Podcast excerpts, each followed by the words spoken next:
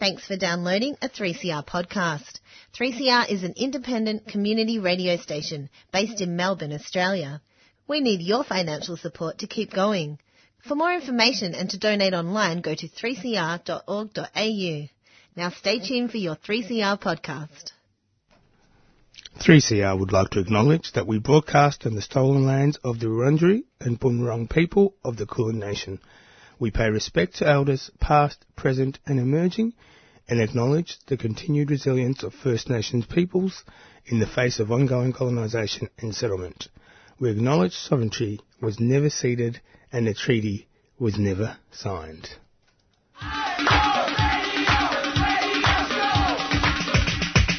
This is 3CR Breakfast. Oh yeah. Alternative news, analysis and current affairs. Monday to Friday, 7am until 8.30am. Only double. Clap your hands.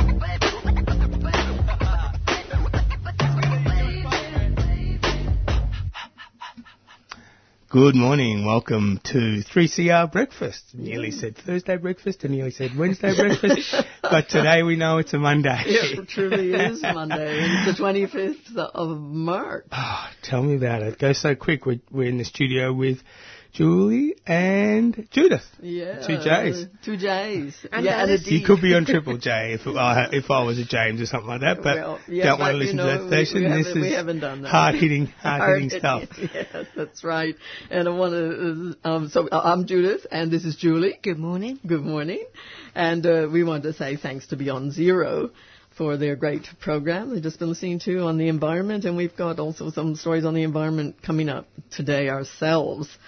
So, um, yeah, Judith and Julie and Dean here. And uh, Dean, have you been noticing the weather at all? Yes, I have. So, um, I think yesterday a lot of Victorians were, uh, you know, battening down the hatches as there was a bit of a thunderstorm in certain Yeah, areas. I yeah. know the wind was pretty severe where I was living. So today it's partly cloudy with a high chance of showers about the Dandenongs, uh, medium chance chance elsewhere, uh, top of 19 and a low of 11 tonight. So, uh, yeah, keep abreast of the weather and tune in to 855 AM on 3CR. Yes. What's on, what's on the show today, ladies? Yeah, well, um, after um, eight, we're going to be uh, speaking with Blanche Verlie, and she wrote an article for the conversation on young people and climate change and their anxieties and how that's affecting their identity. So she's coming in the studio, and that's always exciting. So we'll hear from her. We're also going to hear from Peter Owen, who is the director of South Australian Wilderness Society and he'll be talking about the, the Great Australian Bight. So th- this will be an interview that I did uh, in December with him, just keeping us up to date, and then well bring us up to date on, on what's been happening since then. And then before, you know, after then, well, just before eight, we'll be speaking. I love that. We're gonna we're gonna go backwards. Yeah, so just just before eight, we're going to uh, hear from um, Professor Julian Meyrick, and uh, he went to see a play called Manus. Oh, yeah. Did you heard about Mm, that? yeah. Yeah. Yeah. it was produced by an Iranian theater company, Verbatim Theater Group, and it was about the Iranian people, refugees on Manus Island. How amazing that that play was made in Iran for, about people who were fleeing that regime. So anyway, he was uh, he was very affected by the play, so he's going to do a review of that. So we'll hear from him. Uh, we've got some great music as always, and uh, but coming up, and then we're going to we've we've put. Do you know what we've done actually? You know what we've done. well, you're about to find out. We put Julie on the spot. oh yeah, because we got so excited last week when we were hearing about a project she was involved in at the market. Oh, the So- markets, yes. Yes. The market. Yeah, so Julie will be speaking about that. Um, and now we're going to um, uh, have a little bit of music because coming up um, this week, and I think it's at the Croxton, but I'll check on that. We're going to, I mean, the person's going to be there, the, the group that's going to be there is Tower of Power. So we thought we, I mean, it, it's kind of a bit, you know, early in the morning, perhaps, for this type of funk, which is the name of the piece. But, uh, but we just wanted to to wake up. So, yeah, here we go.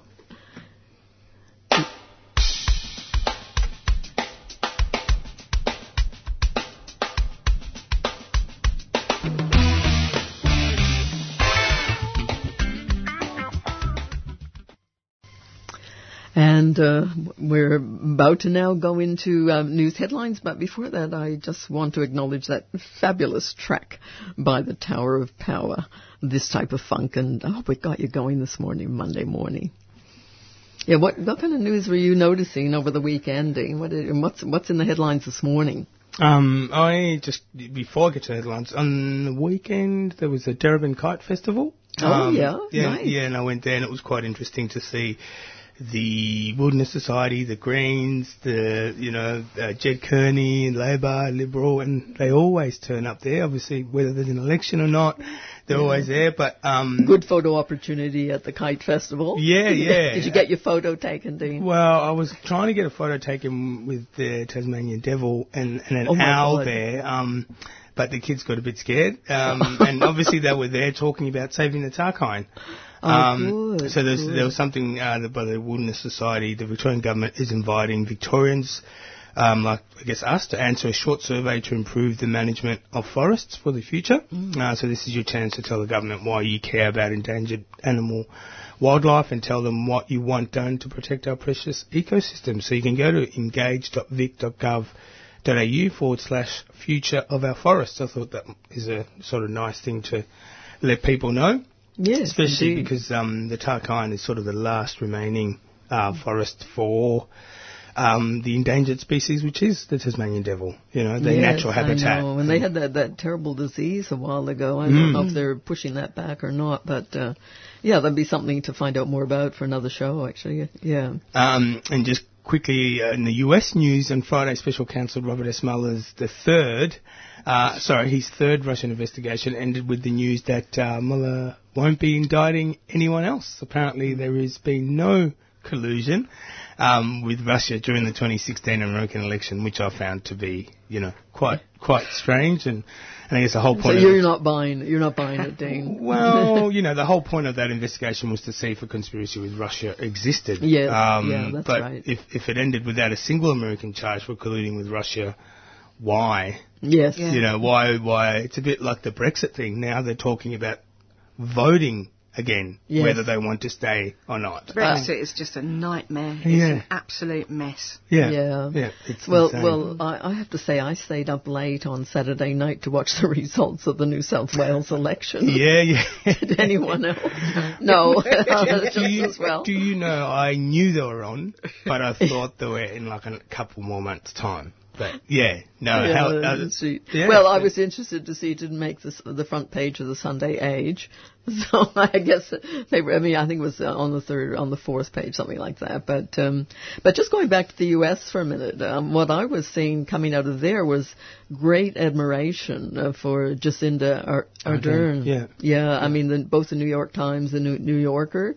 Ran stories. The New York Times, I think, was saying this is what this is the leadership we need in America. Mm. and it's a good lesson on, on gun laws before the US. Were saying, yeah. that's right. Yeah, and um, and the New Yorker, I think, had a long article about how she dealt with the violence in in not you know pulling out the military language, but actually talking peace and promoting peace. So that there was that. But the other thing that um, I found really really moving was the image of Jacinda Ardern in um, the United Arab, em- Arab em- Emirates. Did anyone see her image pro- No. projected onto the tallest building in the world in Dubai? Yeah. It was amazing of her with her arms around uh, one of the people, uh, I think uh, families, a member of family who'd been hurt or, you know, killed possibly. And, um, and so, you know, there was great outpouring also there for her. I'm just going to just read. I think I, I should, I might have something here, the text, um, That might have been that. There's a, an, an image now circulating in social media of two women hugging, and I think um, the, the the comment says, "Oh, you should you you're always welcome here, or you should be safe here. You should have been safe here." And it might have been taken from that Jacinda Ardern image, I think. Yes. Well, it looks like this was uh, from Sheikh Mohammed, and uh, it says New Zealand today attack uh, tweet. New Zealand today fell silent in honor of the mosque attacks martyrs. Thank you, PM Jacinda Ardern and New Zealand for your sincere empathy and support that has won the respect of 1.5 billion Muslims after the terrorist attack that shook the Muslim community around the world. Yes, I, and I think it's a shift. It, it should Yes. uh, it's, um, it should be a, a sign and a shift in polit- politics and some of the political leaders. Maybe it's a bit sexist, but I think a woman is probably more adept to run a country than any of the men that we've had over the last 225 years or so well, in well, this a lot, country. There's been a lot of comment around, you know, the contribution. And one of the things she said is also having a child recently Mm. herself. Uh, uh, she felt, I mean, she's always been an empathic person. I Yeah. mean, we know that. Um, but she said it, it kind of touched her. She felt even more. So that was interesting. But um, what? And, and going back yeah, to the politics, sorry, um, sorry. No, you uh, go. Gladys uh, How's her name? Belgikian. Belgikian um, had splashed around $28 billion in election promises. But, uh, uh, and you said you watched it. I was I just saw this morning that the Liberal Party's smartest move in the election campaign was to wait until the final week to unleash a video showing Labor leader Michael Daly telling voters that Asians with PhDs were taking their jobs. Is, Absolutely. isn't is, it's amazing that that is that is considered a smart move in political circles and It, to be it's very reported on. sad, isn't it? Yeah. it's, a, it's a sad indictment. Yeah. Yeah, Um, of our polit- political system. yeah. Yeah. That that Mm. you know, obviously it seems like the uh, you know the, the the team planned it well. It's, the paper says that we don't really know. I mean, she probably would have won without the video anyway. It's hard to know. I mean, it was it was very close. yeah. Yeah, but Yeah. certainly, yeah, a lot of people talked about on, on that show. A lot of people talked about the things that happened, the events of the last week. So, um, yeah, And she, and obviously she's come out with this 28 billion in election promises. Julia, you mentioned that there was uh, some movement with some funding. Yeah, 500 billion, well, uh, around about for Victoria. Um, so we're from- moving now from New South Wales. from New to South Wales Victoria. yeah, Yeah. to Victoria for health. So um, that's huge. That, yeah, so we've got uh, under the Herald Sun, the headline is Supermac, and we've got a new centre at the Peter Macmillan um, Cancer Centre. Um, that's going to let's have a look. Get some some funding. There's as yeah, well, funding for the for a new cancer killing um, type of drug. So what they do is they take the immune system, they take the cells of the immune system out of the patient, fiddle around with them, re-engineer them, put them back in, and it kills the it kills Okay, the cancer. yeah. yeah. Uh, and, and and and it's those promises. When's the Victoria election? Does anyone know? It's a while away, isn't it? We just had one. Yeah. Labor won with a landslide. oh, that's right. yeah, So- you're thinking, well, you're that was- thinking the federal election. No, no, no. I'm thinking of the Victorian one. It just seems so far back. honestly, honestly, it does. It, you're right. Um, yeah. But those promises were probably made back then. But all of a sudden now they're rolling out. It's a, it's a big, big job to make promises and then not deliver. Yeah. You know, and then obviously you've got to then, who, how do you split that 500 million? To which is needed? Is it the NDIS? Is it elderly? Is it you know the Department of Housing? You know, so it's Yeah. quite a yeah. It's great to make the promises, but the money has to go into those services that you said. It was and gonna go and I guess that's what we're at least uh, this announcement uh, seems to be saying.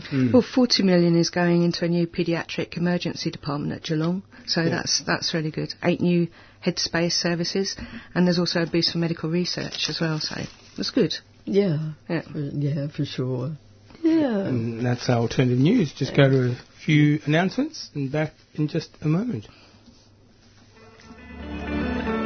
Join me, Sally Goldner, the presenter of Out of the Pan, for a live broadcast on International Trans Day of Visibility at Hares and Hyenas on 31st of March 2019, organised by Transgender Victoria with 3CR. With co-host Mama Alto, we'll be moderating a live panel discussion about issues, experiences and intersections between and about trans people of colour. Get your tickets online at tdov2019.eventbrite.com.au. That's tdov2019.eventbrite.com.au. Or listen live to the discussion right here on 855am on digital and streaming online.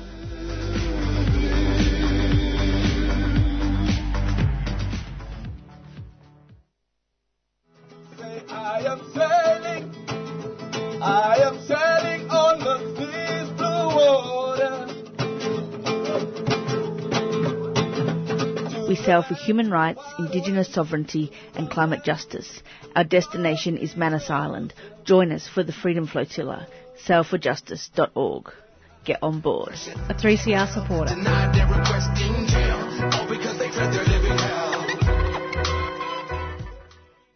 You're on 855 AM 3CR. It's the breakfast show with Judith, Julie and Dean and a special guest who we won't tell you about her just yet, but she'll be a surprise later on.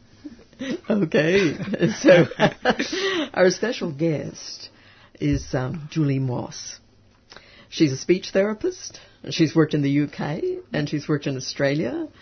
She's done lots of work in the disability sector and has a strong interest in social justice. And uh, she's also a volunteer presenter here on 3CR Monday Breakfast. So well, We'll just throw her into the fire. That's a surprise. and so today we've invited her to talk about a project she's worked on um, to make markets more accessible for people with disabilities. I guess you know we all love markets. It's, Yeah. a, it's a Mm. place that we really enjoy. Well, the kite festival I just went to on the weekend Yeah. is a perfect example of the lack of accessibility for people with Ah, disabilities. very interesting. Yeah. So, so Julie, can you first give us some background to this project you were involved in? Yeah, sure. So I've just started a project at South Melbourne Market, and I was asked to do that by the Metro Access worker there. Um, but it's it's part of so it's part of a a larger um, type of federal funded um, thing.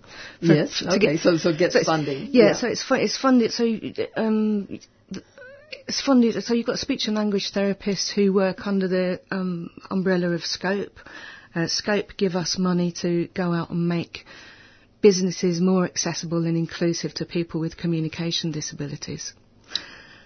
And and so you were contacted. So- you were part. You're part of this group. I'm part of this group, yeah, and, we you were contacted by the South Con- Melbourne Market. contacted by the Metro Access workers. Oh, okay. So yeah. what we do is we, we look at um, we go out into libraries, we go out into markets, we go out into hospitals, and we make sure that um, that that that it is that people coming in with, for example, strokes or um, people with intellectual disabilities, so people who don't understand language or who have difficulties in expressing themselves feel comfortable and able to be included in whatever's going on in the environment there. And that makes the, sense. In the old days, it used to be, and it probably still is, that you had an interpreter or you had somebody to help elderly people communicate. But there are new ways that people with those types of difficulties can probably maybe use technology or use the location that they're in to actually get their message across. That's right. So, I mean, what what we do first of all is we go into the actual environment and we look at the the signs, the signage there. Mm. So, can people find their way around? Um, so at South Melbourne, we're looking for signs. Can they find the stores that they want? Mm. Things like that. Um, you're also looking at signage at an, an accessible level. So, if you're in a wheelchair, you know, can you see it? It's got to be at Yeah. eye level. And you um, you're making up the sign. So you've, there are various symbols that you can use, but you want it to be nice and clear. Mm. Um, the other things that we can do is we can train up market stall holders um, to uh, to sign and do, just to do some general basic strategies for Mm. good communication. Um, and also we can make resources like communication boards for, for people to point at um, if you can't speak. So Mm. yeah. Yeah. So yeah, go on. Uh, so, and I know Judith has got some questions too, but you, the other thing about that is when you train the, the market hol- stall holders or Yeah. people within the area where the um, uh, people with, with uh, communication difficulties come to, Yeah. it's also an opportunity for them to capture that market. I know I'm talking about people making talking a about profit. markets for sure. Well, Yeah. yeah, Yeah, but true, to, right. to be able to say, okay, well, I haven't lost somebody because I've had problem Yep. communicating with them. They're there for a reason. Yeah. You know, they either want to buy something, they need to buy fruit and veg. Yep. So how can we get those people to be independent That's while we're also helping the, the Yeah, that's storeholder? right. That's right. And and also, I guess the stallholder gaining more understanding Hmm. of And people more who skills. are coming in and more skills. Yeah. Yeah, I mean, you're looking at the, the whole person, so you're also looking at um, access to toilets, disabilities toilets. But the Metro Access workers do some fantastic work around that. There's a, a new project called Changing Places, and what this is, it's a it's a, a disabilities toilet, but it's for adult change. So you have um, like it's got a hoist, it's got a changing table, and it's got um, showers there. Because normally, sometimes we've heard that you know um, carers can they've had to change adults on the on the floor of the toilets, and it's Oh, no, yeah. that's terrible. Yeah. Yeah. And something you, you don't think about as an able-bodied person. Well, no, no, you don't. Yeah, yeah. Yeah. So when you went into, so are you in the process of looking at the South Melbourne market, or have you you finished that? No, just in the process, um, Okay. process of it. Yeah. So when you walked in, what did, what did you see? Well, it was like a lot of a lot of in- information coming straight at you. It's very muddled. Uh, so I went and took some photos. I did a walkthrough. Um, and and yeah, so you, you you're wanting to see are the corridors um, signed properly? Is there a, especially on intersections, so you can see where you're going? Um, Uh, can I just say Sure. that, that I would find this very helpful myself? I mean, well, yeah, yeah. I mean, this is- markets can be confusing places. this is what it's about. So it's sort of like universal design. You're actually designing the environment so that everybody can access it. And things like making information much clearer um, that benefits everyone, not just people with disabilities, obviously. Yes. Yeah. So, um, a- are you at the point yet uh, of making some um, suggestions or proposals to the South Melbourne market? Uh, no, we're waiting for them to come back because funding for Metro access workers has been cut and also funding for our communication access um, Oh, this is, project this is has an been old cut. and familiar story. Yeah, yeah, so, yeah. So I mean, Getting back to my promises. Yes, if you're the Yeah. Well, uh, the the Victorian um, funded project is for the communication access symbol. So you know when you're going into a shop and you see a symbol of a person in a in a wheelchair, and you Yes. yeah, and you know then that, that you can you can go you can go in. It's, it's accessible for you if you're if you've got um, a mobility problem. What we want to do with this communication access symbol is to um, we go through a series of steps, like with South Melbourne Market or with the the libraries as well. I've been working with them, and so people can see that symbol and they know that the front of desk staff have been trained up that it's going to be everything's going to be clearly um, signed inside, and that uh, there's going to be a communication board there, that the resources and leaflets are going to be clear and able to be understood, and also maybe that the website that they've got is going to be clear. So you can uh, be comfortable going in. That's right, that's right, you can participate, yeah. I remember speaking to somebody about this in 2017, that long ago, Yeah. and it was the idea of be- making it a universal That's right, communication universal- symbol. yeah, yeah, yeah, that it- that's it, right, can yeah. go all around the world. Yeah, yeah, Yeah. yeah.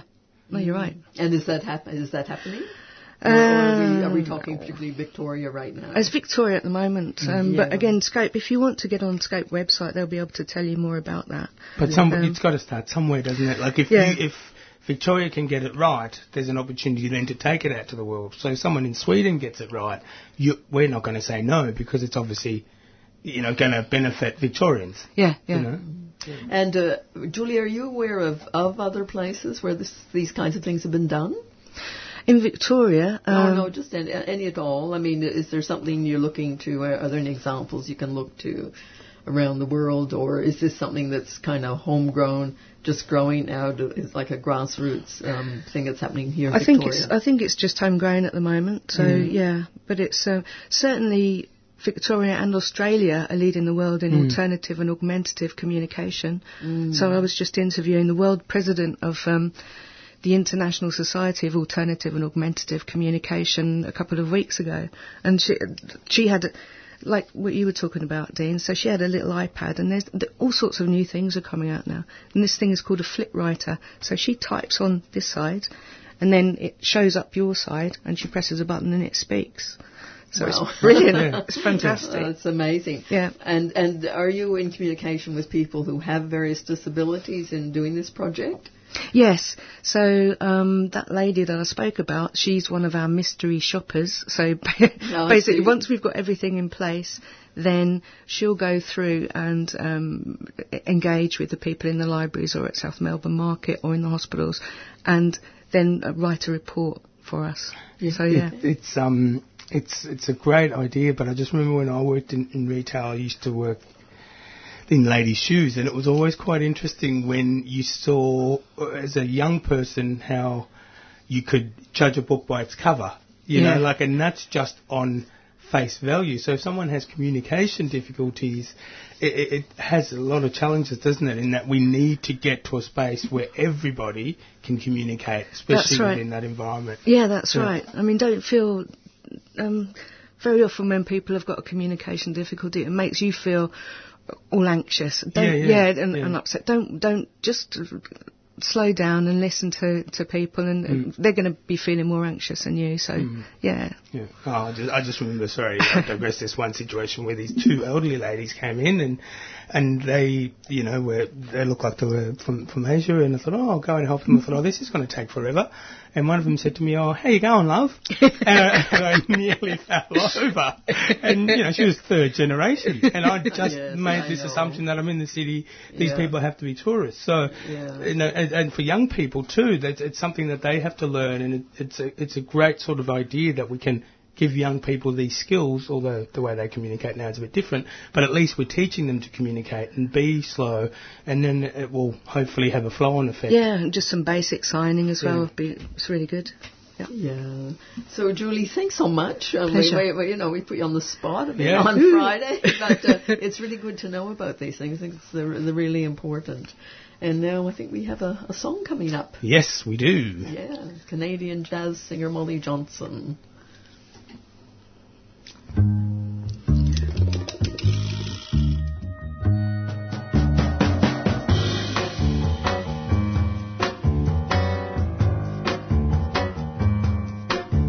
got to get up out my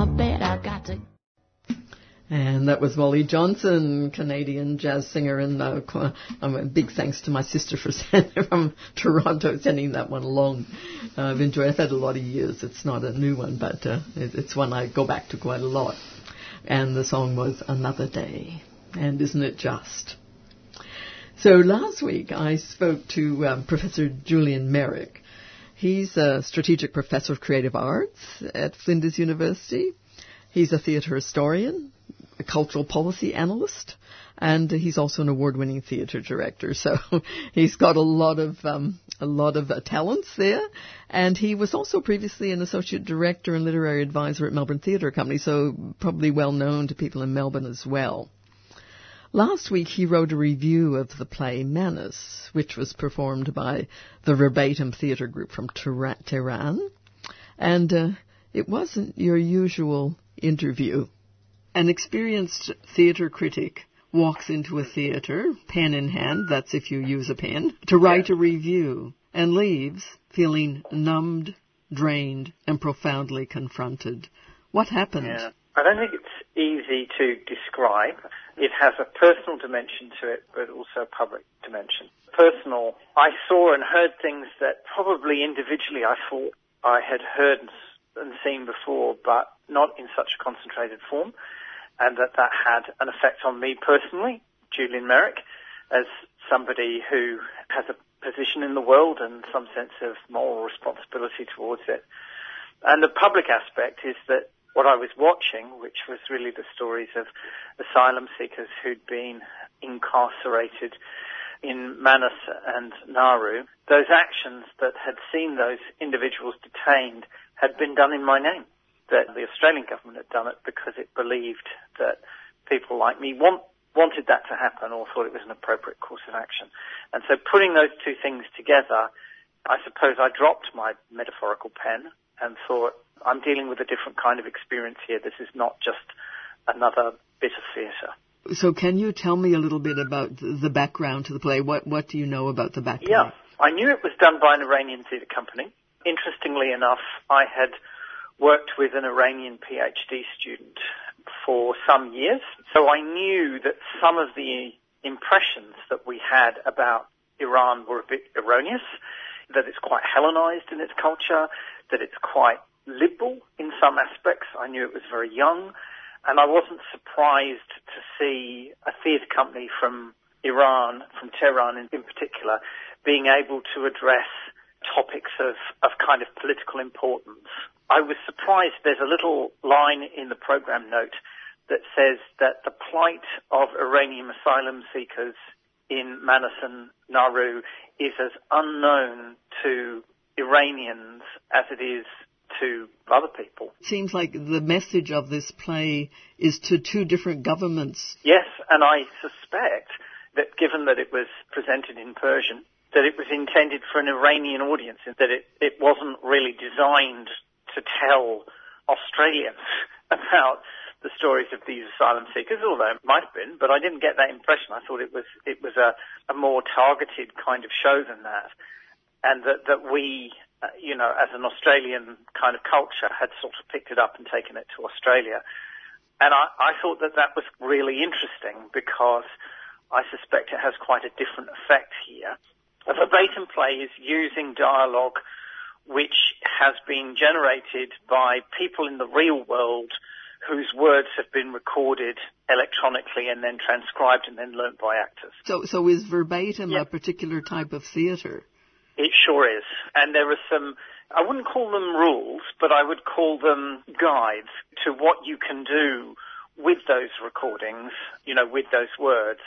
So just to give you one of the norms that you'd expect to see in verbatim theatre, you can't just rip individual sentences out of their context and use them willy-nilly. You have to use the chunks that people naturally speak in. I like I Um, like this. It's true to the person and the speaker. It, there's an honesty in that. Absolutely. There was a, a man in the 1960s called Peter Cheeseman who's often considered the pioneer uh, of verbatim theatre, and he developed a, a set of norms and expectations but are not not unlike uh, the ones that might govern an interview for research purposes within a university environment. And the idea is that it then gives the artist some some degree of freedom in terms of how they combine this material to produce a show, but at the same time there is a, a framework that means that the material is true to the intention of the person who's giving the interview in the first place. You can hear that in the dialogue when the actors start speaking. So, what was the set like? Did, was the lights came on, I guess, or could you Yeah. see the set even before the lights came up? Well, it was a very simple set, and it was a set that assembled and disassembled very easily because it was basically two dozen red petrol cans, jerry cans, and the actors moved those around to create sometimes seats, sometimes a wall, sometimes kind of other less determinate objects, and they would kind of sit on these or stand on these. There was a screen at the back of some kind which could take a projection, and that was basically it. It was the actors, these very dark, almost blood red petrol cans, and then a projection screen at the back. There was multiple projections throughout the show, sometimes onto the cans, sometimes onto the screen, but very frequently onto the bodies of the performers themselves. And that was, you know, a very striking effect. When I read that in your review, I was quite strongly affected at the, you know, the different, la- the many layers of meaning within that. Like the way our government has uh, written, engraved uh, deeply on the body, its policies on the bodies of the, the people, the refugees, uh, but on Yes. the psyche as well as uh, physically. Yes. And I, th- I think that, that connotation was very strongly in the show. So that it felt a very vulnerable thing for the actors to be doing. The screen on the back, did it have the, the translations of what people were saying? Yes, there was a, an overhead surtitle board, and then there was the, the projection screen at the back, and the language translation was presented on the surtitle above, and the screen at the back was was mainly reserved for for images of one kind or another, and the show was not suffused with images. They were kind of uh, not few and far between, but they were certainly very selective, and a lot of them were of news footage that I would personally have seen the ABC News over the last four or five years. That's when I started to become aware of my own subject position, as they say, as, a, as an Australian. I started kind of going, not only am I seeing these things and they're having an impact on me, but I remember seeing these things before. Why didn't they have the same impact on me then? Oh, that's interesting. And what's your answer to that question? I have none. You know, I just have none. Uh, and, and anything that I could possibly come up with would sound a bit like an excuse, and I don't want to give it. The kind of attention that you pay in the news is not the kind of attention that you pay in the theatre. And perhaps now that that particular policy, the um, you know sovereign borders policy, has kind of uh, reached a sort of a critical point. Not that it didn't reach a critical point before now, but it has definitely reached another critical point. Then the accumulated effect of all of those images together, of all that information together, is almost overwhelming. If you've just tuned in, we've been speaking with Professor Julian Meyrick, and he's talking about the play Manus, uh, performed by the Verbatim Theatre Group from Tehran, and uh, obviously had a, a, profound effect on him. Uh, here's Julian again. So in Verbatim Theatre, the dialogue is mostly direct address to the audience. So the actors speak directly to the audience in story block. They speak in sort of paragraphs and it's all reported action, so they tell you what has happened. There were eight actors, I think.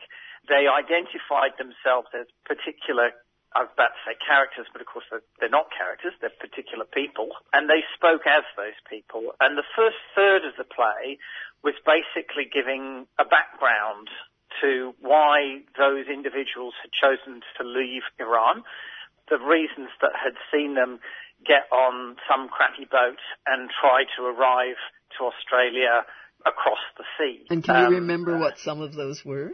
They were kind of normal. You know, there was one who was gay and one who was obviously kind of politically suspect and one who wasn't Muslim enough. They were all reasons where you just went, absolutely. I mean, in my review, I just said credible. But the, the strongest sense that you got from these stories was of normalness and ordinariness rather than these people being in some way dangerous. Yes. or kind of kind of immediately kind of when you immediately kind of acceptable. And uh, fleeing something, getting away from something that was just uh, dangerous for them by the sound of it. Yes, extreme, extremely dangerous. And there was there's enough detail in those stories for somebody on the outside like me who, you know, is perhaps a little bit aware of what's happened in the post-Iranian revolution period, enough detail to see that there is a very dangerous side to that regime when you get on the wrong side of it. Yes. So you've got enough information to know why they've gone. And then the story of them getting away is, is pretty horrific because they get on a boat and it gets caught in a storm um, in the sea between Indonesia and the top of Australia, and they nearly drown, get picked up by a British uh, naval vessel, and the, and the captain says, well, look, where do you want to go?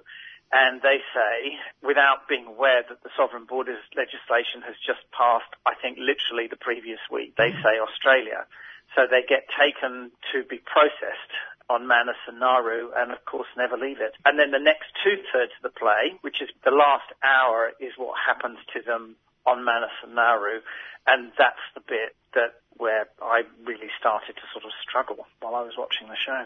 Yes, and you, you did talk about petty t- tyranny that they experience almost on a daily basis. It's, it's terrible. I mean, to listen to it in a sequential way and to not be able to leave, not to have it in a sort of three minute news grab or just kind of a column and a half in the newspaper or even in a long page in the Saturday paper, but to have it laid out in some detail, you get a sense of the scope of it, but also the intention of the regime. You know, you have time, unfortunately, to sort of sit back and go, you know, why did we behave like this? Why, having punished people by incarcerating them, why, once we had incarcerated them, did we go out of our way to humiliate and hurt them? I think that that's, well, a question that obviously haunts me and I can't see how anybody, regardless of their political beliefs and regardless of their beliefs about the sovereign borders legislation, I can't see how that question can't haunt them as well. And you say in, in your article that uh, theatre has a trick of hanging out home truths in ways that can't be dodged. Yeah, I think that's right. It's partly because it's in the voice of the people uh, who actually are experiencing this thing. So you hear their words in their words. It's partly because the actors in theatre, you're allowed to um, and expected to give an emotional charge to your words. So it's not just kind of objective journalism. It's delivered in an emotional way, in an appropriately emotional way, so you, you actually understand that there's a human context here. And it's partly because in theatre, while it is a, you know, restricted art form in many ways because you're in one location. It is ca- capable of giving you a sense of the whole of something. In this case, it's capable of giving you a sense of a six-year period, which is how long many of these individuals were locked up for. And it's capable of giving you a sense of the physical environment that they were in and the physical things that happened to them in a kind of visceral way, in a way that goes directly to your imagination, and it's very hard to close that down without actually physically walking out of the theatre. And I'm wondering how you're feeling now. Like it's a, a week and a half or so since you saw Yeah. the play, and Well, no less affected, I have to say. You have almost an obligation to kind of ask questions of it if you're going to sort of take its message to heart. I think Manus stands up in every single way. And also, I, I think there are many aspects to the, the show itself, and I'm, I'm going to say a few things that are perhaps a little bit critical, but I, I think actually ultimately kind of validate the piece. It's not an incredibly sophisticated piece of theatre. Despite its, its visual techniques, it's, it's not that slick. And some aspects of it are almost heavy-handed and a little bit crude. But not only do I think that that doesn't matter, I think in some way it shows the, the kind of the, the genuineness of the project, that they, they were doing it for the right reasons and not because they were just trying to produce a very clever piece of theatre that they thought might do well in the Adelaide Festival. yes, and of course they there were messages there for, uh, as we said earlier, two countries, and it it would have required some courage to uh, to have it performed in Iran, given the critique inherent of their own policies and persecution of peoples. No question whatsoever. It would have taken, I think, a great deal of courage and a courage that we would probably assume too lightly given our context. The question then arises for me, what is it that makes a set of artists in a country where that has a cost produce a kind of piece of theatre that we haven't produced in a country where there is no cost? Where, you know, where Yes. technically speaking we, we could go and produce a piece of theatre like that next week, but, Yes, but we haven't. But we haven't. Although there has been, of course, lots of groups that have been protesting about what's going on. for me, the show also meant I had to do something after the theatre. So it, Yeah. it, it spurred you to action. yes, it, it, it did. I mean, we're coming up to an election anyway, Yes. um, and um, uh, I think most people think that um, there will be a change of government. With the change of government comes at least potentially a change of policy, but but that policy is unlikely to change unless there is a change of heart within public opinion. And it's that really that I have begun to think about, you know, more seriously. I think that there is an aspect to border protection on which reasonable people can disagree. But I think there is an aspect which anybody who calls themselves a good Australian or even a human being just cannot accept. And that is poor treatment for people who are incarcerated for long periods for, for no criminal reason. That's completely unacceptable and it has to stop. And that was Julian Meyrick, professor of creative arts at Flinders University, and he was not only very moved by the play Manus, performed by an Iranian. I mean, I still, I mean, I'm still kind of gobsmacked that this play was performed by an Iranian theatre company, given the challenges of that in Iran. And uh, because, of course, the, the, the refugees have left Iran for politi- many political reasons, and uh, yes, but um, yeah, Julian Meyrick very moved.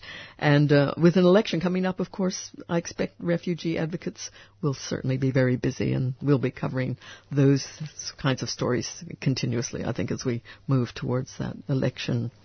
Going to um, have a song a little while, but before that, a few announcements. You're listening to 3CR 855 AM on digital and on the internet www.3cr.org.au.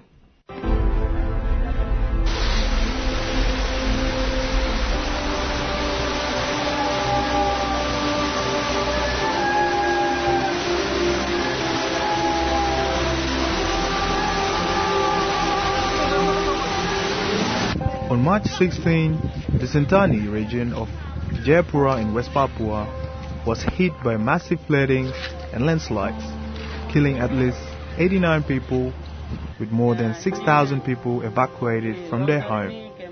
74 people are missing and 159 have been injured. This disaster is the result of torrential rain coupled with deforestation of the mountains, also poor waste management polluting and clogging waterways, leading to flash flooding and mudslides. At this time, West Papuan people need your help more than ever. Help us reach our goal to raise $10,000 to provide emergency supplies, food, first aid, nappies, baby food, and milk formula. All money raised will go directly to Yayasan Abdi Budaya Nusantara, a foundation facilitating the evacuation camp in Sentani, West Papua. Donate online at https slash slash project slash flood relief for West Papua. West Papuan people need you. It's time to help and don't make them feel alone.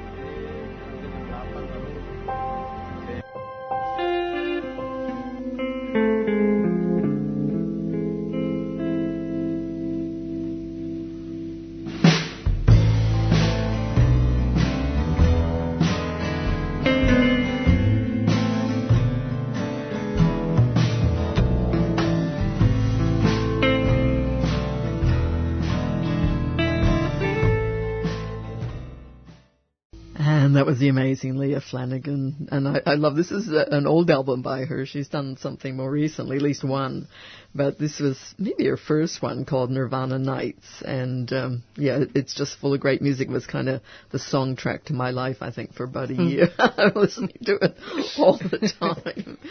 yeah. Um, so, you know, we're, we get very excited when people come into the studio. We get lonely in here. And so right now we have Blanche Verlie in the studio. So Blanche, thank you for coming in. Thank you for having me. Yeah, it's great to have you here and welcome to 3CR. Now, Blanche, you're teaching on at RMIT Yeah, that's University. right. And you're in the sustainability and urban planning discipline. Yes. In the School of Global, Urban and Social Studies. I, I don't think there's anything left out. That's right. yeah. In that. And uh, your PhD is on climate change engagement. Yeah. It was at uh, Monash University in the education department, and I submitted it in January. So So are you still waiting? I'm still results? waiting. Yeah. So. Oh gosh. Yep. Okay. That's that's Yep. that, yeah, that's a Yep. challenging time. Yeah, I'm enjoying it actually. Not Oh, thinking good. about it. Yeah. it is kind of nice just giving it away. There's Yeah. nothing else you can Yeah. do now. Yeah, it's quite yeah. good. Yeah. That's great. Okay. So, um, and, and you're looking at, um, was, was it your PhD or is it your general research on climate change engagement and undergraduate students' experiences? Yeah, so I conducted my PhD uh, you, uh, working with my students at RMIT in a course that I teach there called Climate Change Responses. Okay. Uh, so I didn't intend to set out looking at their emotional experiences or mine, but it became apparent that that was a, a significant part of the learning process. Yes, Yeah. and I mean, it's interesting. Your article in the conversation was published on the day of the strike, the student Mm. strike. So I think that uh, coincided very nicely with some of the anxiety, which was very much on display Mm. during that, those strikes. So, Yeah. so what what surprised you? What what were you surprised by? What? In the research process? Yeah. Um, I, that's a good question. I think, I suppose in environmental education, we're often trying to um, raise people's awareness with the presumption that they aren't already concerned about environmental issues. Um, evidently, I teach students who study the Bachelor of Environment Society, so they've already come to the degree, you know, knowing a lot about environmental issues. I guess I was surprised at how uh, significant and how influential the role of their emotions was in their learning process and the extent to which uh, young people, not that all my students are young people, um, but the majority are, the extent to which um, they were deeply distressed about climate change. So, what sort of methodology did you use to to get their their thoughts and the feelings? How did you approach it? Yeah, that's a good question. Um, it was quite an emergent methodology. Um, That's al- no, it's always good. That's great. in the sense that uh, effectively I took a lot of notes and reflections after classes Yes. regarding my interactions with them and um, used a lot of their assessments and emails to me Um, to so did you have to get ethics kind of approval thing. to yeah, use that that's material? right. Yeah. And that would have meant the students uh, gave permission Yes. all of that. Yeah, that's right. Well, that's, that's very rich data. Yes, I did end up with a lot of a long, long document, um, and so part of it also, I guess, was my own uh, lived experience. It was a kind of ethnography in that sense as well. Yes, and would you say something about your own lived experience? Do you feel comfortable? Yeah, doing sure. Yeah, yeah. So I suppose my research is, um, it's easier to present research when you're talking about other people's experiences, but it's quite difficult to separate my own uh, experiences of learning about climate change from that of my students. Obviously, in a class setting, you're learning together, really. Yes. Um, and that was the first year that we'd run that course at RMIT as well. So it was very much a learning process for the teaching staff as well as for the students. Um, and that particular year, um, I just found it very tiring um, teaching about climate change, particularly then trying to go home and take lots of notes about what happened. Um, teaching takes a lot of uh, focus from you in the moment, so it's Yeah, a lot know- of emotional energy Mm, too. yeah, even when it's not an emotional topic. Yes. Um, yeah, so I found it a pretty, uh, really challenging semester. Um, but I think that that was, you know, beneficial in a lot of ways because I learned a lot about myself um, and Yes. it gave me, you know, a good uh, set of experiences to talk about in my research. Yeah. Yes. And um, so you say in your paper, in fact, and, and I think you've already alluded to that because you said the course started with the idea that people didn't know much about climate change. You say in your paper that children are up to date with the facts. Mm, So yeah. how did that come? How did that come through? Well, I mean, I think that for a long time now, we've had, particularly in Australia, so much um, climate denial, and that public, you know, advocacy organisations and the media as well have been really trying to counter that by publishing a lot of, um, you know, stuff in the media around um, what the science is saying and those kind of things. And you know, children in particular are savvy on the internet, so even though the you know national curriculum might not provide a particularly extensive engagement with climate change, young people are still able to find that information on social media and the internet, and um, so And from what you're saying, they do. Mm. They, they go looking for it. yeah, yeah, exactly. And I think, you know, teachers do a great job to the extent that they can. And um, for, for for some young people, they'll be using that and then doing more research at home Yes. by themselves. Yeah. Yeah. Now we've got a little um, bit of the, the talk that um, that Greta gave that started all the students striking. Mm. So would would you like to hear? Maybe Yeah, a let's little play it. bit? And it's embedded in your papers. yeah, well. So Greta's amazing. Yeah. My name is Greta Thunberg. I am 15 years old and I'm from Sweden. I speak on behalf of Climate Justice Now. Many people say that Sweden is just a small country and it doesn't matter what we do. But I've learned that you are never too small to make a difference. And if a few children can get headlines all over the world just by not going to school, then imagine what we could all do together if we really wanted to. But to do that, we have to speak clearly, no matter how uncomfortable that may be. You only speak of green, eternal economic growth because you are too scared of being unpopular. You only talk about moving forward with the same bad ideas that got us into this mess, even when the only sensible thing to do is pull the emergency brake. You are not mature enough to tell it like it is. Even that burden you leave to us children. But I don't care about being popular. I care about climate justice and a living planet. Our civilization is being sacrificed for the opportunity of a very small number of people to continue making enormous amounts of money. Our biosphere is being sacrificed so that rich people in countries like mine can live in luxury. It is the sufferings of the many which pay for the luxuries of the few. The year 2078, I will celebrate my 75th birthday. If I have children, maybe they will spend that day with me. Maybe they will ask me about you. Maybe they will ask why you didn't do anything while there still was time to act.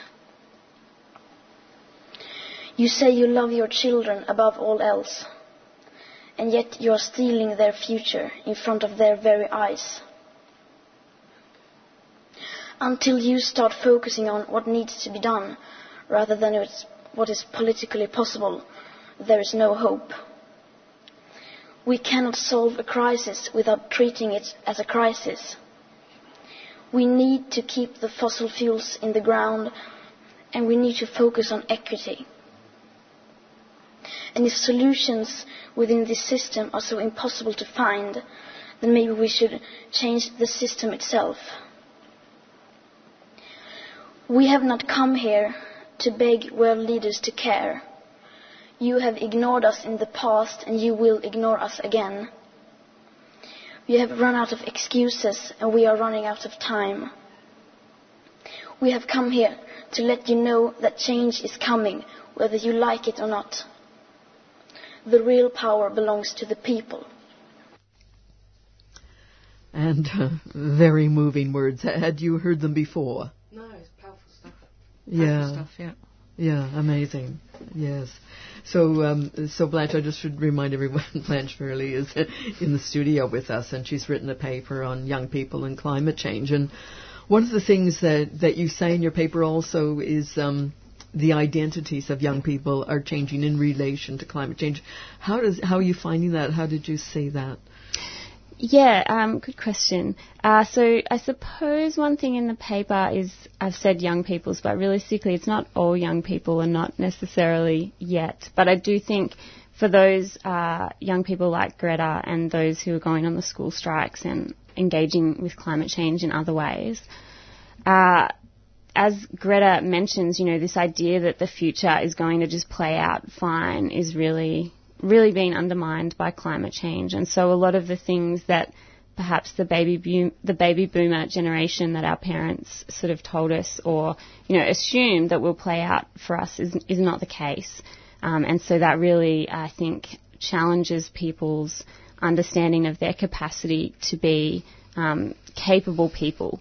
Um, or to work towards, you know, particular goals that they might set them for themselves. So, uh, for example, I've had friends tell me things like that their children were asked at school what they wanted to be when they grow up, and they can't they can't answer that because they're preoccupied with will there be a future or not. And so questions around, you know, what kind of subjects should you be taking at school become sort of meaningless when it's not clear how they will help address the realities that young people will be living with.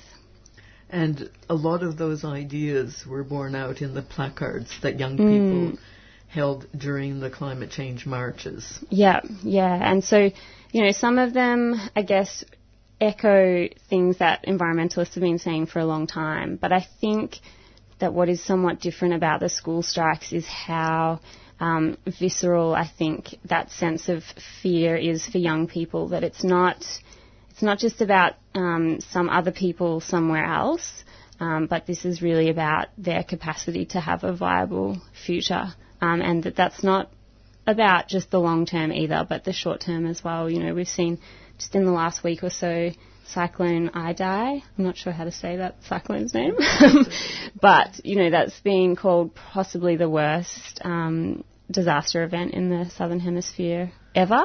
Um, and so, you know, with things like this increasingly happening, it's um, it's not just the long, slow um, descent into climate chaos uh, that is uh, distressing for young people, but the potential for really abrupt, sudden changes as well. Yes, and I think there was some talk in, in one of the UN reports about kind of the exponential nature of some Mm. events and some of the unexpected events that can actually accelerate beyond what people were predicting, and that the UN report was in fact a bit conservative. Yes, yeah, and I mean that's something that I think makes climate change both.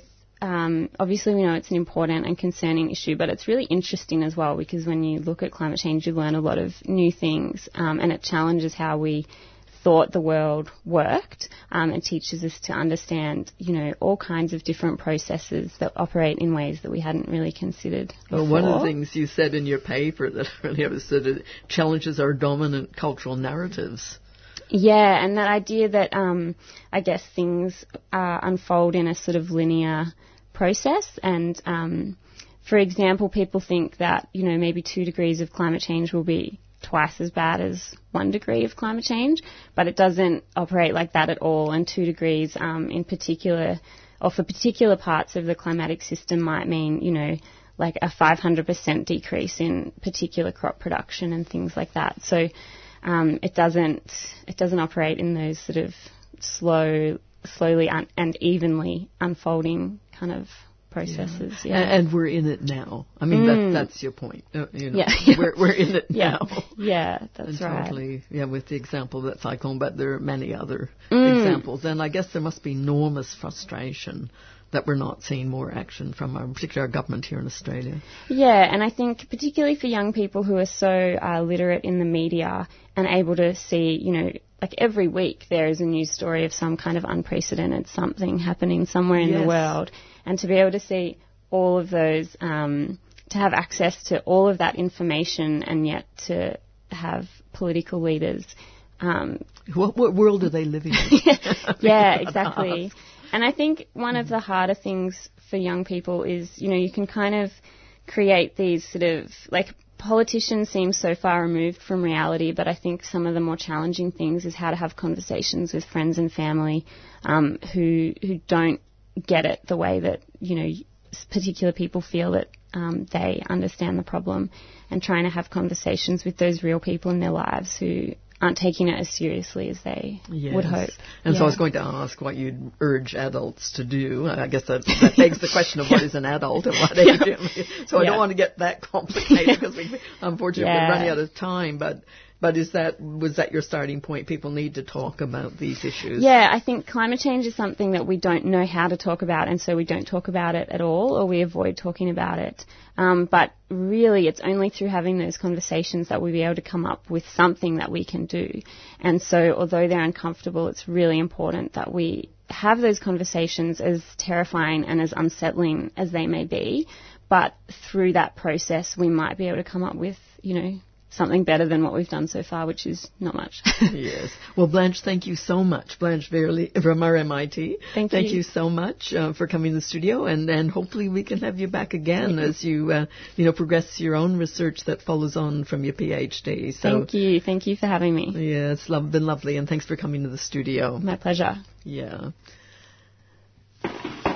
Dirt Radio. Organic. Friends of the Earth. Activism. Underground. Political action. Necessary. Wind farms. Indigenous struggles. Land rights. Anti-nuclear. Nanotechnology. Climate change. Coal barons. Mining magnates. Activists. Educating. Communities. Transforming. Communities. Mobilizing a sustainable planet. Get involved now. Friends of the Earth. Friends of the Earth. Friends of the Earth. Dirt Radio.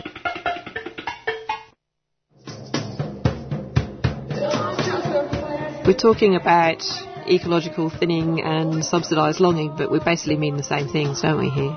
wherever there are chemical corporations around the world, they're constantly trying to chip away at regulations. Earth Matters, bringing you environmental and social justice stories from developments in government and industry to the campaigns and communities that are standing up to them. Earth Matters plays at 11am Sunday and 6.30am Wednesday. Turn your dial to 855am or listen online at 3cr.org.au. While the headlines have subsided, the nuclear power plant is still not under control, with the spent fuel rods removed from only one out of four reactors. law needs to change so that uh, our rights can be recognised, so that decisions in relation to the use and exploitation of our lands is ours.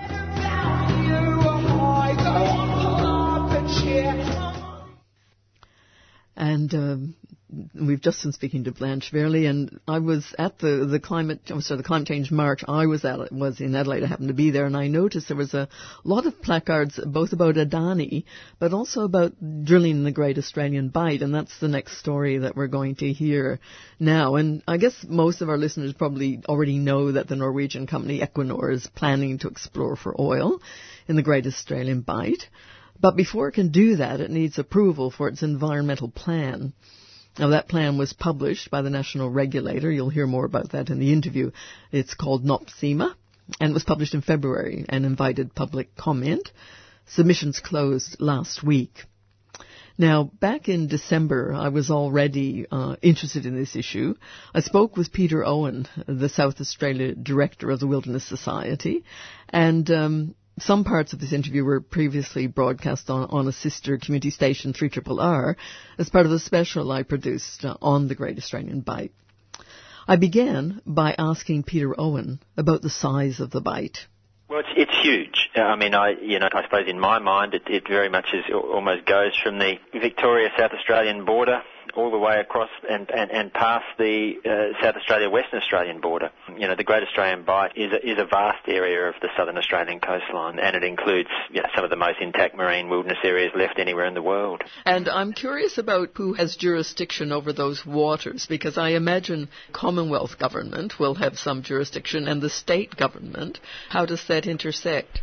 State waters are sort of the three nautical mile limit jurisdictionally, and then the Commonwealth waters are, are from there out to the edge of the economic exclusion zone. Um, so you've got two different jurisdictions responsible uh, in the Bight, and in fact, if you really push to the the east and west limits of the Bight, you've then also got probably Victorian, the Victorian and Western Australian governments with an interest too.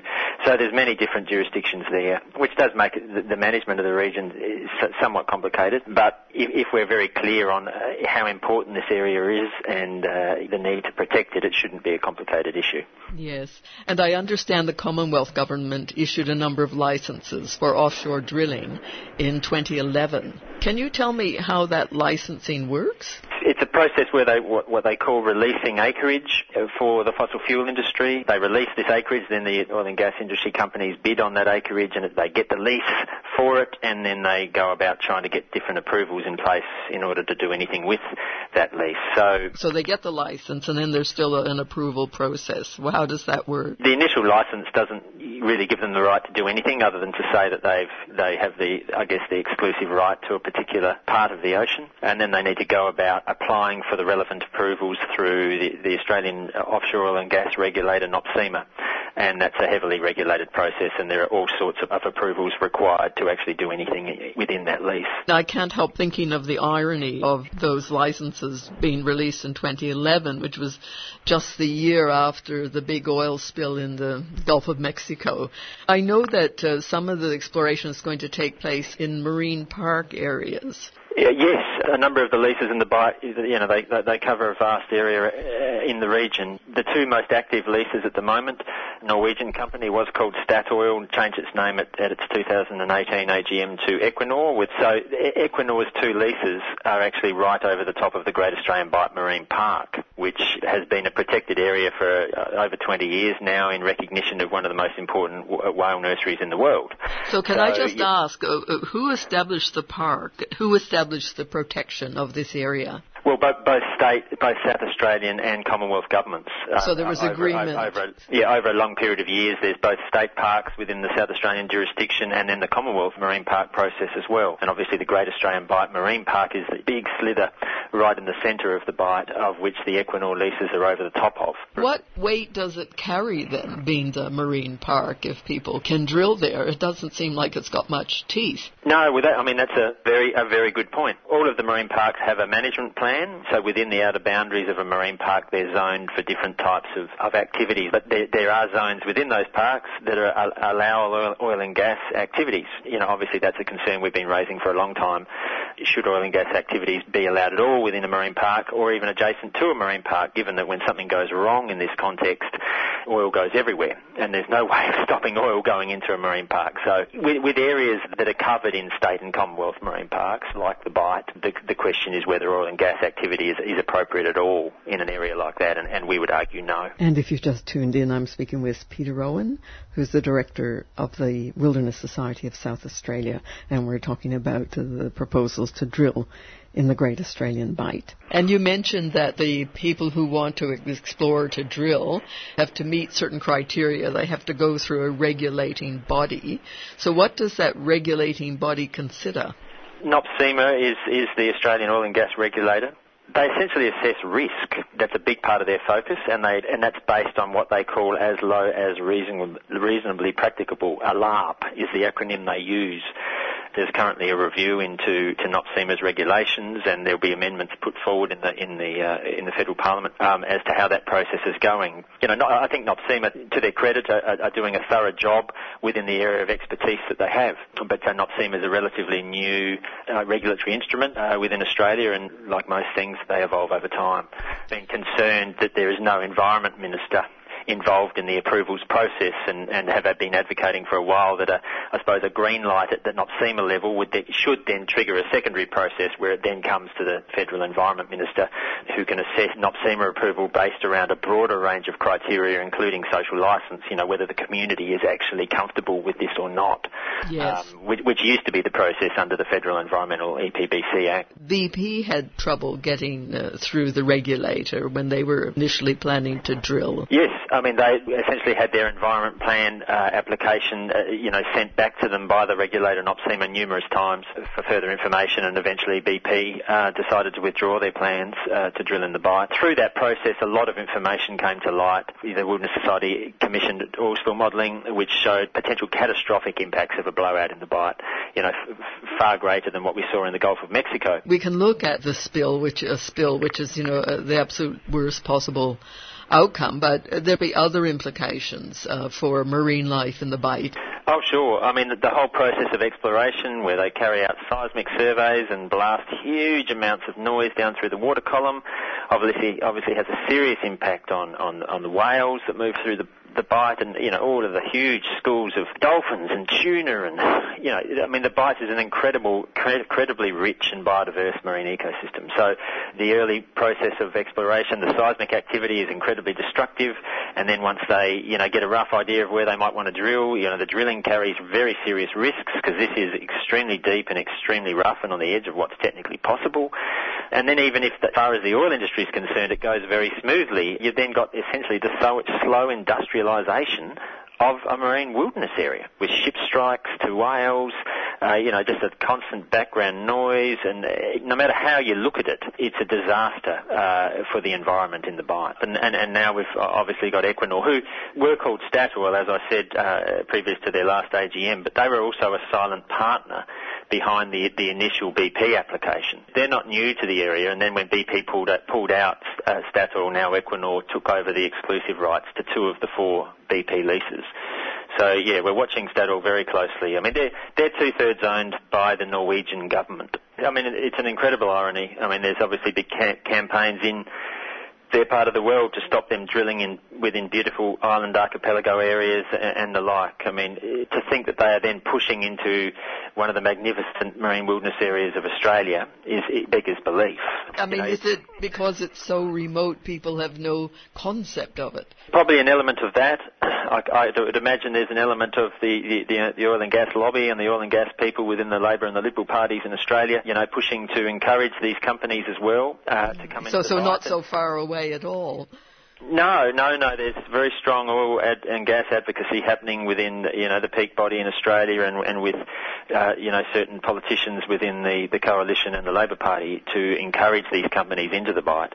Um, and, and given given all of the work that's that's been done through the process of, of BP and Chevron, you know, trying to get approvals and, and what we now know about the Bight, what we now know about the magnitude of the risk associated with this interest. So you could almost excuse the fact that they were releasing acreage in the Bight back when they did, because little was known about the magnitude of the risk and what was at stake and the amazing marine environment in the Bight. But it's absolutely inexcusable now.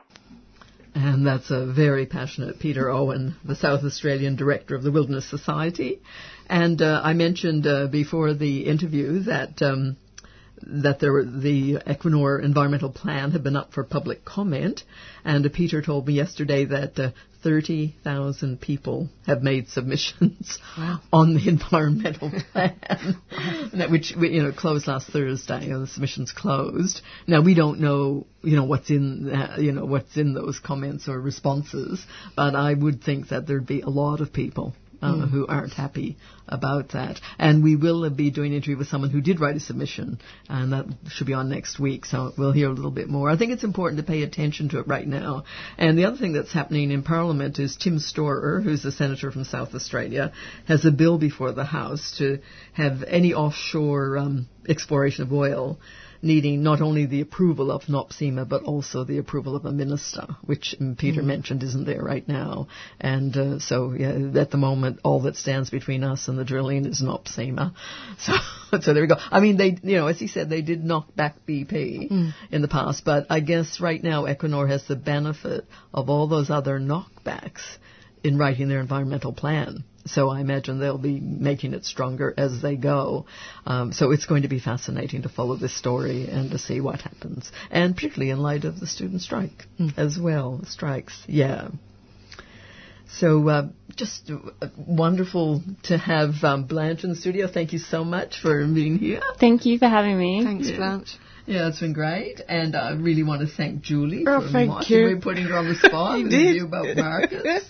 yes, and we heard uh, obviously from Peter Owen just then, and uh, on the Great Australian Bight, and um, Julian Meyrick. I just really loved uh, his thoughts on that play Mm. Manners, and uh, I hope again. I mean, it was only shown. It was its premiere performance in Australia at the at the festival, so I hope um, someone will bring it back for some other um, you know cities or or towns or whatever. It needs more exposure here in Australia. I feel. Yeah, so thanks everyone for this morning. Stay tuned now for Women on the Line, and um, see you all next Monday for April See Fool's. Day. Oh, no. April Fool's Day. It's going to be fun. 3CR relies on the support of ethical organisations to keep our vital community of voices on air. And we'd like to thank our breakfast supporters, the new international bookshop, Nibs, at Trades Hall, and eco-friendly paper and printing outfit, Earth Greetings. You can check them out at nibs.org.au and earthgreetings.com.au. And if you'd like more information on how your organisation can become a 3CR supporter, contact the station on 03 9419 8377. You've been listening to a 3CR podcast produced in the studios of independent community radio station 3CR in Melbourne, Australia. For more information, go to allthews.3cr.org.au.